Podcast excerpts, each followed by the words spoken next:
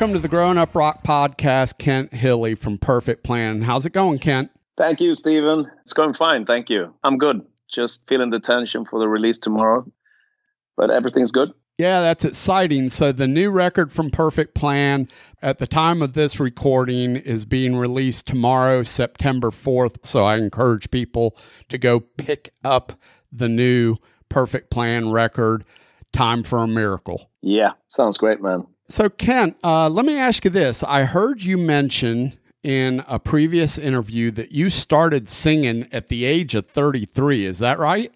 Yeah, that's correct. well, well, obviously, that's pretty damn late by most standards in rock and roll. So, what happens at 33 yeah. for you that prompts you to take a stab at singing? Yeah, well, you know, to be honest, well, I've been brought up with music all my life, but in a family that you know always have been uh, doing music. So you know it's it, it's not a surprise in, in in terms of that but you know um, uh, for me it was soccer all the way growing up you know. So um, i quit my career as a soccer player when i was 33 and uh, found myself you know not knowing what to do really uh, when you don't have sports. So um, i ended up trying to learn the acoustic guitar and um, obviously I've I've been singing in the shower and you know like people almost do so. Yeah. but when I started playing in the, the acoustic guitar it was mainly because I wanted to sing. It was actually a friend of mine a couple of years later that uh, you know said to me when he heard me singing that you know this is very good. You need to do something about that. So I started up uh, you know with a cover band doing some covers and some tributes as well. Uh, we had a tribute band called Seven Doors Hotel for Europe and Joey Tempest. Uh-huh. So um, that was really my beginning. I played in cover bands since then for many years and different tribute bands as well, you know.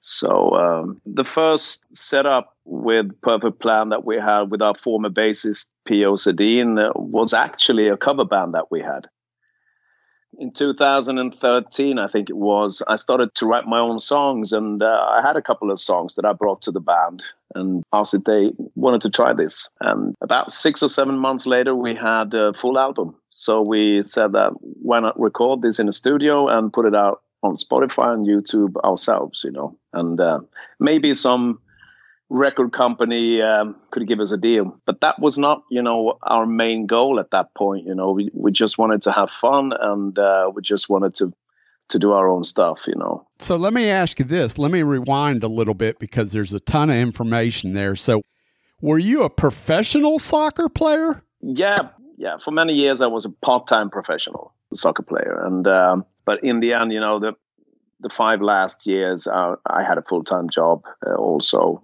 But earlier I had a part-time job and and uh, part-time sports.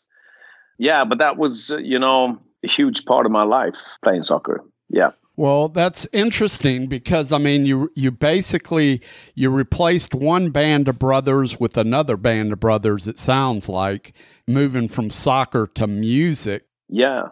And it is, it's basically the same, you know, thing, uh, you know, in, in, in terms of having band members towards, you know, members of a, of a team, a soccer team, you know. So I really missed that, you know, going to practice and uh, talking to the other teammates and uh, things like that. So I um, obviously get that with having a band as well. So just having fun and, uh, you know, seeing each other a couple of times a week and uh, practice and, uh, you know, doing music together. And uh, it's a special bond that you build and a special relationship that you build that it's quite the same in a soccer team and in the band. And, um, you know, the harmony that you obviously find after a while when you practice enough is, you know, everyone being on the same level and having that, you know, perfect chemistry with their own influences uh, mixed together. And, uh, you know, you get the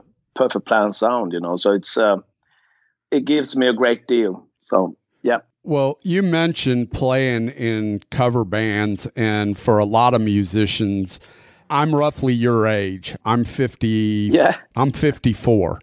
Yeah, I'm 53. Yeah. So, so we grew up at the same time. And I know here yeah. in America in the 80s, all my friends were playing covers in garages and cover bands, getting our feet wet on, you know, on club stages and really honing the yeah. craft. And yeah.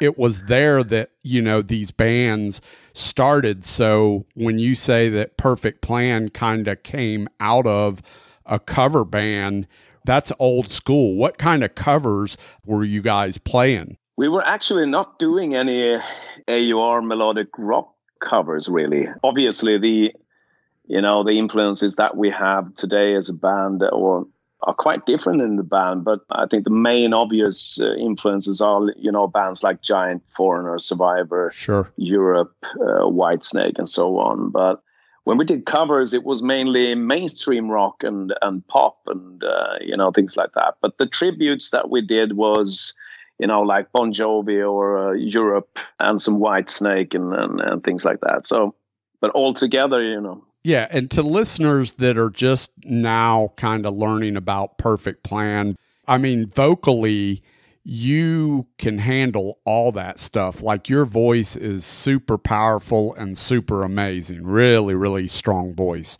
Thank you so much, Stephen. Thank you. Thank you. So I can imagine that those covers sounded pretty damn good. Yeah, you know, as you said, you, you've been honing your craft for many years and, uh, you know, experimenting with uh, different styles of singing and uh, different ranges in, in your vocals and, uh, you know, experimenting and experimenting for many years. So, okay, I, I started out late when I was 33 singing, but during these past 20 years, I think I've practiced singing maybe 40, 50 hours a week. Sure, especially in cover bands. Yeah, and uh, for many years, we I taught myself, and you know, you went to YouTube and checked out vocal uh, lessons and things like that. You know, sure. so. But mainly, it's um, self-taught and learning by listening to other great vocalists like Jimi Jamison, Joey Tempest, uh, Lou Gramm, and definitely, I'm I'm influenced by so many great vocalists like Dann and Giant, for instance, is one of my all-time favorites, and uh, he's also my all-time favorite guitar player as well. So, yeah, and you don't hear a whole lot about Giant and Dann Huff, and Dann is an amazing, no. amazing talent. He's a great singer. He's a great guitar player. He's even a great producer. Yeah, he is. You know, he's made a lot of records in Nashville over the past yeah. twenty years or so when I saw that they were an influence of, of yours, that was like, you know, you just don't see that a lot, which is sort of surprising no. because I guess maybe they didn't have the huge success of a lot of artists and people go, well, if I mention this person, nobody's going to know who they are. But I thought they were amazing. Yeah, they were amazing, but they, you know, they came in the right, not in the right time, actually. It was, you know, the first record, Last of the Runaways, came out 89 and uh, just blew me off my chair. You know, it, it was so different and so melodic. And, you know, Dann Huff's guitar playing is just out of this world. But then, you know, the, the whole grunge thing came in 91 and they put out Time to Burn, you know. So yeah. the second record should have been the just breakthrough, you know, but then the grunge came so and destroyed everything. Uh, but those two albums, you know, that I have on my top five list of all, all time favorites. And, um, I definitely listen to Giant uh, a couple of times a week at least. Let's talk a little bit about that. So you just mentioned the top five list. Give us a few more of those albums that are on your list. Yeah, definitely. Uh, when seconds count with Survivor and uh, Agent Provocateur by Foreigner. We got Out of This World with uh, Europe and 1987 uh, with Whitesnake, of course. Yeah, and uh, the two albums from Giant. Let me ask you this: You're a Foreigner fan, obviously, and it's yeah. interesting you you mention Agent Provocateur because for a lot of Foreigner fans, that's not necessarily the album they would go to. No, it's not for me particularly. I think there's some good stuff on it, but I'm much more of a guitar oriented individual. Yeah. I, I gravitate towards uh, riffs and things like that. But we recently did a top ten Foreigner episode. Yeah. And we explored the history of the band and all this other stuff. And an album that I sort of discovered that wasn't really that up front and center for me was Unusual Heat with Johnny Edwards. Are you familiar with oh, that yeah. record at all? Yeah, I am. But uh, you know, it's not a record that I, you know when I listen to Foreign that I that I put in my stereo, and you know, but it's a definitely a good record. And uh, the Low Down and Dirty song, for instance, was uh, I think song. it was a bit, bit of a mini hit for, for at that time, but it also came in '91. So uh, just a bad timing. Yeah. But obviously a great record and um, also a great replacement for Lou. But you know, um, for me, it's uh, it's just Lou Gramm, and uh, it's all about the melodies and uh, his way of singing, his way of phrasing, his his feeling and approach, and how he attacked the songs, and you know, and obviously Mick Jones' uh, sense for melodies and right. uh, great melodies uh, and lyrics. So yeah, I think Agent Provocateur is for me among the most perfect albums uh, in terms of uh, of those things that I mentioned because cool. you know it, it really got everything you know, it got some harder stuff there as well. You know, Tooth and Nail and uh, yeah. She's Too Tough. Yep. I mean, uh, that's very guitar based and, and driven type of songs. A bit heavier, a bit bluesier, but also you got you know the obvious hit. I want to know what love is, and right.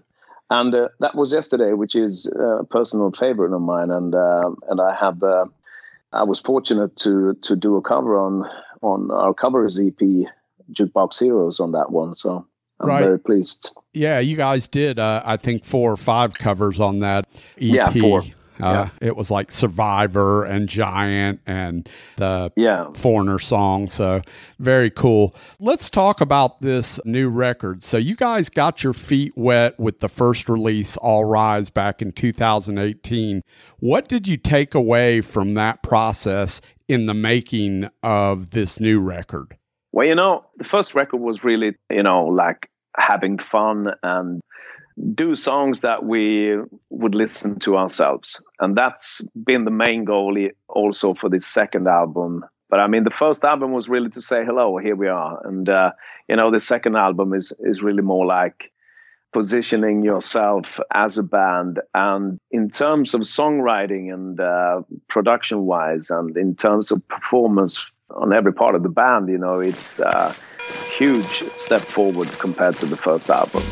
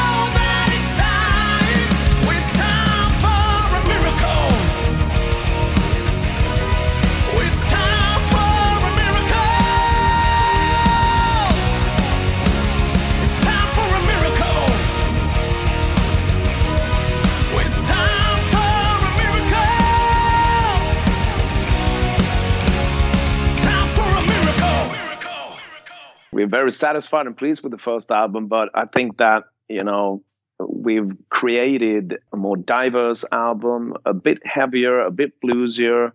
It got two ballads on there as well. So it's a more diverse album in, in, in terms of that. But we were so inspired after the first album and the release of the first album. So we started writing songs quite immediately. And uh, we wanted to put out a second album as quickly as possible to be able to have more songs to tour with as well so definitely there was some pressure in in uh, you know creating a second album after the response that we had on the first but it was mostly all inspirational and very motivational for us to do it. And you know when the corona virus came also we had some extra time to put on the second album as well. So um, it was both very strange but uh, also very good in terms of that So, how does the band go about writing? What is the process for the band writing music? Well, you know, mostly uh, it starts with a acoustic version that I do, and uh, I write all the lyrics and melodies and stuff. And uh, the second phase is mostly I go to my our guitar player in the band, Rolf Nordström, and uh, play the song for him, and uh, you know if he can find a cool riff to it, and uh, you know a way to approach the song. I'm not that good of a guitar player to do those stuff that he do. So right. it's just a straightforward uh, acoustic version with you know verse, bridge, chorus, and uh, bridge two, obviously on it. But and I often do have the lyrics and all the melodies ready. Really, it just wow. lacks arrangements. The whole album was first album was uh, done like that, yeah. but the second album was mostly made that done by that way. But there are also a couple of songs that was made by jamming in the studio with the whole band, you know. So, and uh, one song, "What About Love," is uh, written by our keyboard player, Leif Ehlin, which is a great song, a bit of a journey uh, type of song. So.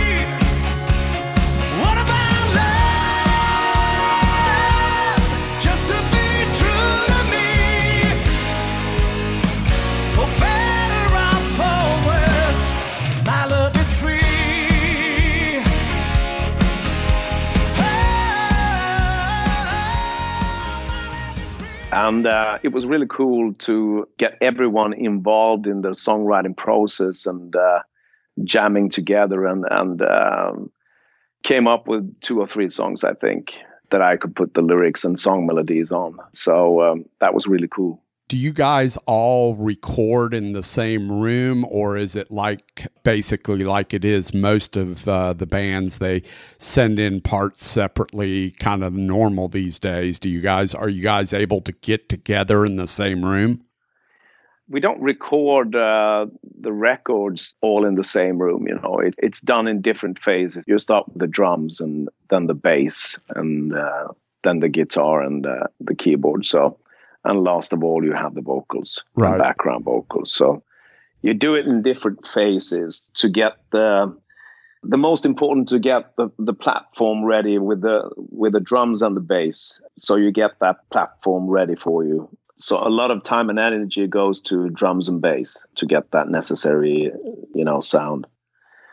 But we know for a fact that you know it, when playing together all in the same room, as we do in the demo process, mm-hmm.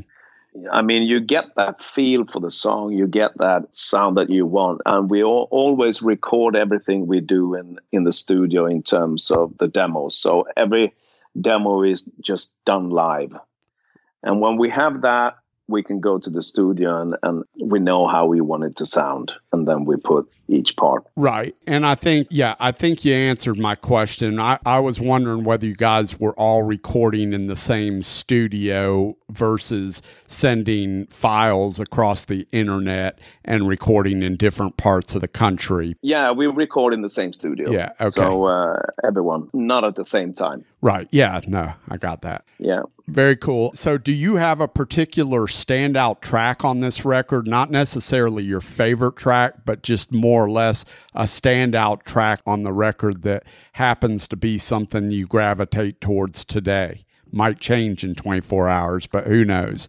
Yeah.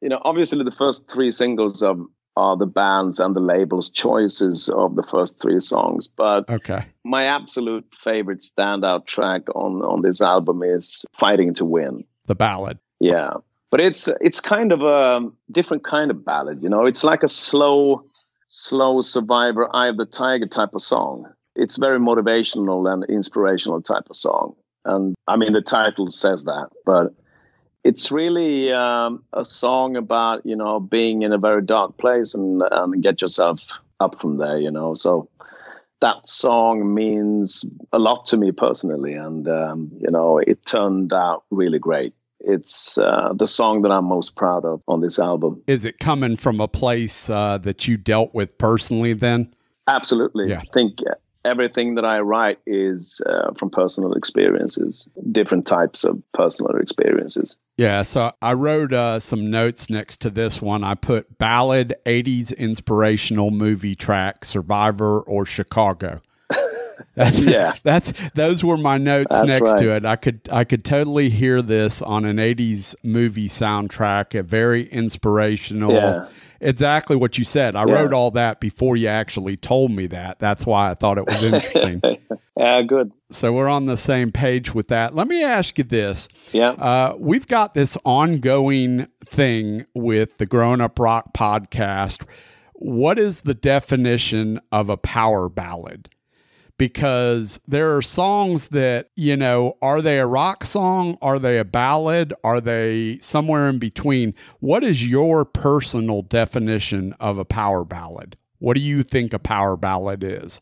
Yeah, you know, a power ballad could be a Whitney Houston, uh, I Have Nothing, or, uh, you know, I Will Always Love You, or uh, it could be, you know, Damn Yankees High Enough. Right. I agree with all those. Is what about "Headed for a Heartbreak" by Winger? Is that a power ballad?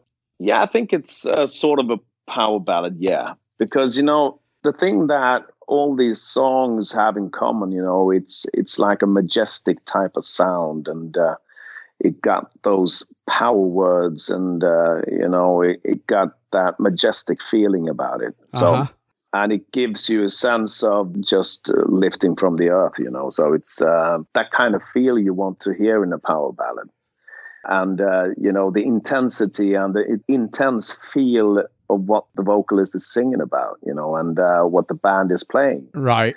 So it's just a very bombastic and intense feel. Right. So I think that's the thing that all these songs have in common. So it is a feel thing to you, right? Yeah, it is definitely. And you know, all other things in common as well is you know you got that very defined chorus and the build up to the chorus. Right. It just always blow you off the chair, you know, like you know, it's very majestic type of sound, and uh, and it builds up on you. But it doesn't need to be necessarily about love, does it? No, nah. I don't think so. I think it could be. Uh, obviously uh, most of them are very relationship oriented yeah. but it, it could be uh, the relationship to yourself. I mean fighting to win is basically uh, that type of a song. You right. know it's like a known motivational type of song. And the fine thing about art is that you have the freedom to interpret the song the way you want it to be. Right. So um, everyone can uh, have their own uh, interpretation of it. Yeah so that's good. Yeah. So the music industry has changed quite a bit over the years. Tell me, from your aspect or from your view, what does a band need yeah. to accomplish to be considered successful these days? For you guys, what is success? Oh, that's a very hard question. Um, it's not like when we grew, grew up, you and me, uh, in the 80s, you know, when the big arena bands like, uh, you know, Def Leppard and Whitesnake and, yeah. you know, things like that. And everyone drew a Ferrari or a, things like that, you know, it's, sure. um, and you can define success you know, if you look at Ed Sheeran filling up Wembley Stadium three days in a row, you know, that's one type of success. Sure. But you know, the success for me uh, personally is reaching out with your music and touch someone right with your music. I think that the greatest reward and the greatest success for me is when somebody uh, writes me an email or um, uh, messenger and tells me how important our music is for them. And to be able to, uh, through Frontiers, this great label, to be able to reach out to people in in America or uh, Brazil or Spain or England or, or you know everywhere in the world and and have people listening to our music that's also a success for me. So and uh, success is also being able to do this what we do you know to be able to do music and uh, to be able to work with music. That's also one type of success. But in terms of you know you you, you can measure success obviously through Spotify uh, mm-hmm. streams and uh, number of views on YouTube as well and, and things like that and uh, number of, of CDs sold. I think it's different things to different people. I think you have a very good yeah. outlook on it, which is back in the day, it was and can still be about numbers. It's a simple math. But yeah, I think yeah. that there is a lot more these days to it than just that because you're not going to sell a million records. We don't we don't see those kind of sales anymore. Uh, so looking at it from a standpoint of you know being able to do it both live and do it in the studio, being able to hear feedback from emails and from fans across the world that have listened to it, uh, I think that's uh, that's a great way of looking at it. Yeah, it is, and but obviously for our label, it's uh, still very important to sell CDs and and uh, have a lot of YouTube uh, viewers and Spotify streams. Obviously, uh, the downside with everything is money. You you need to earn money yep. to be able to do it and uh, you do what is necessary to to do it. But I think that whether you ask the label or me, I mean, the music is the most important thing, and uh, it's the reason why you do it. So um, the music has to come first. Yeah, every time. If it don't, you know, you won't last that long. I think. I agree 100%. The new album is Time for a Miracle. It is out there on Frontiers Records as we speak, as you're listening to this. So please go out and pick up the new album from Perfect Plan, Time for a Miracle. Kent Hilli, it's been a pleasure having you on the podcast. I appreciate your time. Thank you, Stephen. Thank you for having me, and uh, it was my pleasure. To play us out, how about I'm going to play one of my favorite deep tracks off this record? Here is a song called Nobody's Fool. Get ready to shuffle, rattle, and roll. Play us out, boys.